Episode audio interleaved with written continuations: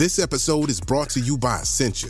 A better you starts with better hydration. Essentia is on a mission to inspire people to do what matters most. Their proprietary ionization process transforms water from any source into ionized alkaline water, providing water that's 99.9% pure with a pH of 9.5 or higher. Essentia overachieving H2O, the number one ionized alkaline water. Shop now.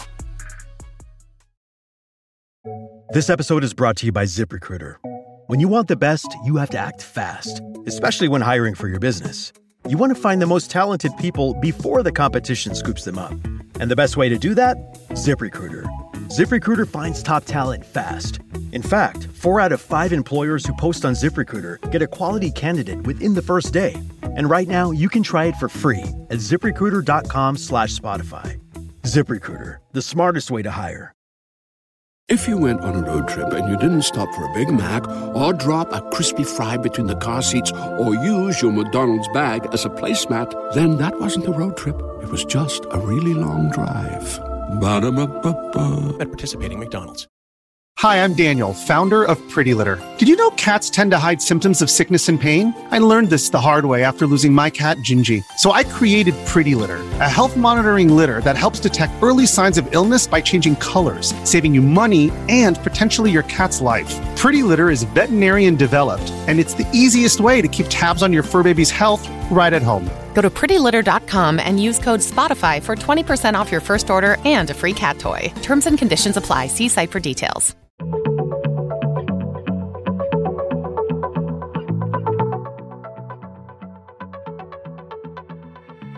Hello and welcome to Star Diary, the podcast from the makers of BBC Sky at Night magazine. You can subscribe to the print edition of the magazine by visiting skyatnightmagazine.com or to our digital edition by visiting iTunes or Google Play. Greetings, listeners, and welcome to Star Diary, a weekly guide to the best things to see in the Northern Hemisphere's night sky. As we are based here in the UK, all times are in GMT. In this episode, we'll be covering the coming weeks from the 27th of November to the 3rd of December. I'm Ezzy Pearson, and I'm joined this week by Paul Money. Hello, Paul. Hello, Ezzy. How's things with you? Things are going well. Can you tell us what we've got coming up in the night sky over the next week or so? Yes, well, you know, it's always the same, isn't it? We have to start in the morning sky. It, it's real. It does happen. You know, there's, there's still the morning sky with astronomical events in it. It just means we have to get up. And this one is 6 a.m. sort of thing or thereabouts. Basically, we're looking for Venus and Venus is obviously a bright, looks like a bright star, but we know it's a planet and it's passing the star Spicer or Speaker, depending on how you want to pronounce it. And it does so over the next few days, right to the end of November. So the 27th to the 30th. It's in the morning sky. So it's a brilliant star to us. Well, that's why it gets the name Morning Star. And of course, when it's in the evening, the Evening Star as well. But it's gliding past Spica. So there we are. We want to be looking towards the southeast, but then Venus is so bright, you shouldn't be able to mistake it as such. So watch over the next few mornings as Venus glides past this naked eye star, which is Alpha Virginis. So it's in the constellation of Virgo. So that's Venus to get us started. Now that same day, the 27th, when we start the week, that evening is actually full. The moon is full. So uh, normally you turn around and said, "Oh well, let's not bother with that." But he does make a nice triangle with the Pleiades and Aldebaran in Taurus because it's lying in Taurus at the moment. So it will wash out a lot of the stars, but you might just make out a few of the brighter members of the Pleiades. And Aldebaran is a naked eye star anyway, slightly orange to see if you can see the colour. Uh, so, but the, it is full moon uh, that night. It's also a good time, full moon, to look for the various ray features. So if you've never looked at the moon uh, when it's full, because one of the earliest things we used, I used to remember is that, oh, you don't bother looking at the moon when it's full because uh, the details are washed out. Mm. However, we've learnt more since then because, of course, actually the ray features are really prominent. So if you want to study the ray features, there's patches of them all over from Tycho, Copernicus, Kepler, and a few of the other smaller ones as well. So, so the full moon isn't a time to ignore the moon itself. You actually, there are things to look at under full moon. It's more one of those things, there's different things to look at at different times of the moon. If you want to look at a, a, at a, a crater or the sort of topography of the moon, I suppose, like it's lumps and bumps, then best time is when it's on the Terminator. But there's always something good to see on the moon, except for new moon. But even then, actually, you've still got the Earth shine, so there's always something. Yeah, as, soon as you see that very slim crescent, you know, look for the Earth shine, you know, and of course, new moon technically, if it occurs and there's an eclipse, well, you see in the new moon. It's the only time, of course, you do see the technically the new moon itself, isn't it, during a solar eclipse? But there we are. Okay, now all week we've still got. I mean, it's amazing. We, have had them quite a few months, but we've still got all four giant planets on view. And the first two, and these are the ones that are gradually over the next couple of months are going to get lower and lower and so harder to see. But we've got Saturn and Neptune. They're over in the south and south southeast. So Saturn's in the south and Neptune's in the south southeast by 6 p.m. So they are well placed to view as long as you've got no cluttering. As it happens, I've got buildings in that direction. So my time is limited when I can observe these two planets. So I have to get them uh, a little bit uh, earlier on. So they're getting to the position where I'll soon lose them. But if you've got a clear horizons or round through to the west, then actually you'll be able to follow them for several months or such. But we know that they're getting lower because Saturn is now setting before midnight. In fact, it sets about 11 p.m. So, you know, it's getting closer. So the period of visibility um, is beginning to narrow now uh, for both those planets. So that's Saturn and Neptune. But a bit further along, of course, we've also got Jupiter and Uranus. So we've got all four of the giant planets still on a, the parade of the giant planets. Sounds like should be a B movie.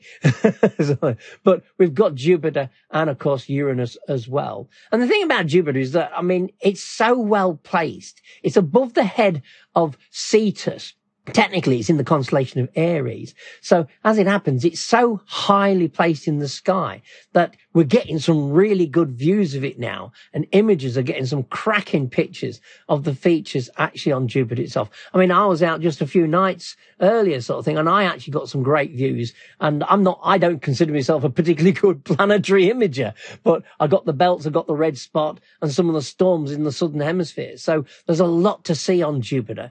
I, I always think that of all the planets, Jupiter is the one that's most reliable with all the features you can see, the two mm. main belts, the great red spot, some of the storms that occur and sort of plumes that come out of the north equatorial belt as well. So there's a lot to see. And even the polar hood is sort of like definitely a different shade, uh, compared with the rest of the planet as well. So there's actually lots to see out on Jupiter. And of course the Galilean moons. We mustn't forget the Galilean moons forever going around it sort of thing. So uh, they're always fascinating as well. It's a very interesting planet, Jupiter. As you said, it's got a lot going on. It's very much worth taking a crack at it, especially now, considering it's so high in the sky. Exactly. I mean, Saturn's interesting. I mean, the rings are the main thing, but again, in the next two years, the rings are going to go edge on. So they mm. are closing up for our view, but they're still quite pretty at the moment. And of course, we've got a few moons going around Saturn and uh, Neptune's got Triton. I mean, you know, that can be seen in a modest sized telescope and imaged actually quite easily. Um, but, uh, and Uranus sort of thing, you know, it's, it's, a green disk. Mind you, I always think that's what marks it out. If you see a green disk, you've got a green star, you've got Uranus as such. So, uh, so it's a lot, a bit easier to spot sort of thing in that respect. But again, you know, modest sized telescopes, you can get three, sometimes four. And if you've got a big telescope, you can go for all five of the classic moons of Uranus. So actually, there's quite a parade of moons on while we've got the giant planets in the night sky. But talking about our moon, of course, or now, um, it's actually in uh, sort of talking about the 30th of November. Um, it's actually quite close to Upsilon Geminorum on the 30th, but it forms a sort of right angle triangle with Castor and Pollux as well, sort of thing. So it's well displaced. And I always like it because when it's nearish some several quite close by stars, if you watch it over the coming hours, you can see it moving against the backdrop of the stars. So it shows it isn't a static object sort of thing. And the same applies uh, a few days later on December the 2nd. The moon is directly above the beehive cluster. Messier 44 in Cancer. It's, it's several degrees above it. But again, if you watch over the course of the morning, this is sort of like 5 a.m. in the morning. But if you start, say, around about 3 a.m. and watch it, you can watch the moon gradually glide past above the actual cluster itself. Now, the moonlight will drown out some of the fainter stars of Messier 44, but it's well worth having a look with binoculars to see whether you can, how many stars you can see actually in it. And then we get to the end of the week, December the 3rd, the moon then is halfway, almost exactly between the sickle of Leo, which is an asterism. Leo is the constellation, but there is an asterism that looks like a sickle or a backwards. It could call it a hook. It looks like, a, uh, there are, it's a, it's a Disney character. It's Captain Hook in the actual night sky, but it looks like a sickle and the moon's exactly between Messier 44 and the sickle constellation, uh, sickle asterism as well, sort of thing, to finish off the actual week. So there we are. Thank you very much for taking us through all of that, Paul. And if our listeners at home want to be sure to keep up to date with all of the weekly stargazing highlights, please do subscribe to the podcast so that you can hear us next week. But to summarise all of those again, on the 27th of November, the star Spica is going to be next to Venus as Venus is gliding past. On the same day, you can also see the full moon forming a triangle with the Pleiades star cluster plus the star Aldebaran. And it'll also be the full moon that night, so it's a great chance to catch up on all of the ray features that you can see coming from the craters of the moon. Then on the 30th of November, the moon will be next to Castor and Pollux in Gemini as well.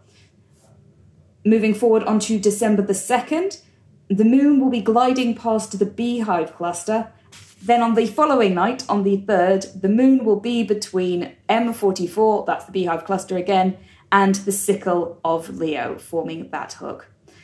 And of course, throughout the week, all four giant planets are still very much well on display. Jupiter is particularly well placed at the moment and has lots to see on there. So if you're a planetary observer, that's definitely one to look out for.